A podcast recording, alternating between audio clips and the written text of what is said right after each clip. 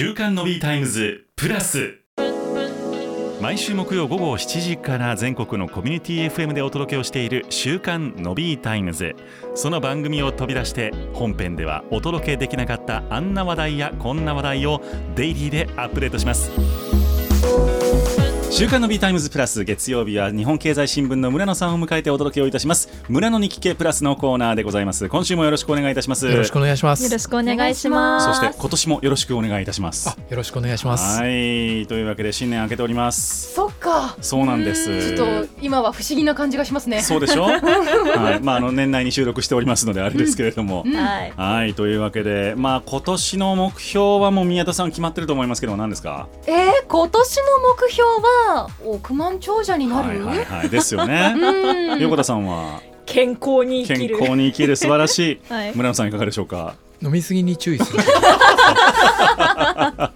いいですね、えー私は週刊の B タイムズをもっと続けていくというところを頑張りたいと思っております、そしてあれですよ。あのーポッドキャストアワード応募いたしますので、はい、ぜひ皆さんも清き一票をよろしくお願いいたします。お願いします。ますというところでございまして今日新年一発目のお話でございますがインスタント用コーヒー豆が最高値というニュースでございます、インスタント用コーヒー豆はい。って思ってしまったんですが、はい。そうコーヒー豆にあるんですか？そういうインスタント用とか、はい。コーヒー豆おおむね2種類ありまして、はい。インスタントコーヒーに使われるロブスタッシュっていう種類と、はい。その高級ないわゆる豆で売られてるやつですね。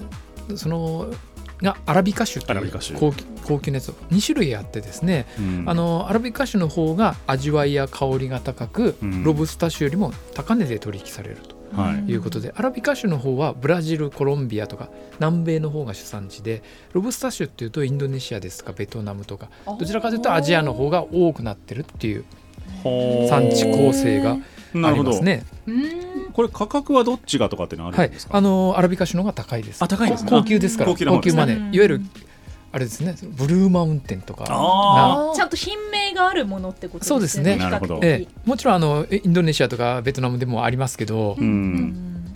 これはなんかその上昇しているのは背景があるんですか、天候不順あなんですね。やっぱりそういうことか。特にその、インスタント用コーヒー豆のアラビカ種の方は、あごめんなさい。ロブスタ種の方だ。はい。ロブスタ種の方がその天候不順の影響でうん。やられてるということですね。うん。これはもう温暖化の影響でっていうことですよね、そうですね。そうなんだ。じゃあこの、えーっとロブスタッシュはい。の値段が上がるということは、はい、インスタントコーヒーも当然値上がりをするかもしれないということですよね。そうですね。あのそのままいけば値上がりするんですけど、うん。あのまだ上げ幅としてはわずそんなに高く高くはないんですよね。そうなんですね。えーこれ記事についてるグラフを見てもらうと分かるんですけど確かに。そんなに過去最高値っていう感じでもないですね。そうですね。あこちらですね。ロブスタ種の方はい。ですね、はい。ええまああ高くはこれ2023年のグラフですね。そうですね、はい。た高くはなってるんですけどまだそんなに上がっこのうん。2023年の6月の値段に比べるとそんなに高くないかなっていううん。ことでそうなんですね。でこれ1トンの話なんであなるほど。1トン2000何ドルの話なんでこれ実際に使うのはもう何十グラムとかいう話大したなんことないですね。そう上げ幅といえば上げ幅上げ幅にするとそんなにまだ他のやつでカバーできるようなうん感じなんですよね。なるほど。天候不順でその作られなくなるみたいなのが続くと、はい。産地自体もなんでしょう北上していくというかそのより涼しいところに変わるみたいなのもあったりするんですかね？そうですね。あの涼しいところ。昔はあのコーヒーベルト地帯って言ってうん。赤道を挟んで10度かな？そのぐらいの幅でしか取れなかったんですけどだんだん北上してるのも事実で日本でも小笠原諸諸島でも今作ってますし。ああそうなんですね。ええそうなんだじゃあやっぱ温暖化のも問題というか影響でっていうことですよね。ええ。それもありますけどね。うん。でうんあとコーヒー豆の値段がこう安くなってきちゃうと今度あのコーヒーより高値で取引される例えばベトナムあたりだとドリアンとかっていう果物ありますよね、うん。はいあっちの方にさ作付けシフトしちゃうんですね。みんなドリアン作っちゃう高く売れるんですね。そうそうそう。はい。ドリアン香りとかもうそういうレベルじゃないですけどね。もうまあ匂いです匂いになっちゃいますけど。で。もあっちの方が中国とかでは高値で売れるってなると そうすると減っちゃう作付けが減っちゃうってことで、うん。だいぶその産地の地図がやっぱ変わってしまいますよね。ううんんじゃあ大きくその生産できる地域も、まあ、その天候不順の影響でそうなんですね。ずれてきているとそうですそうです。そう考え、まあ、地球環境問題って本当いろんなところに影響が出ますよね。いやそうなんですねえそっか。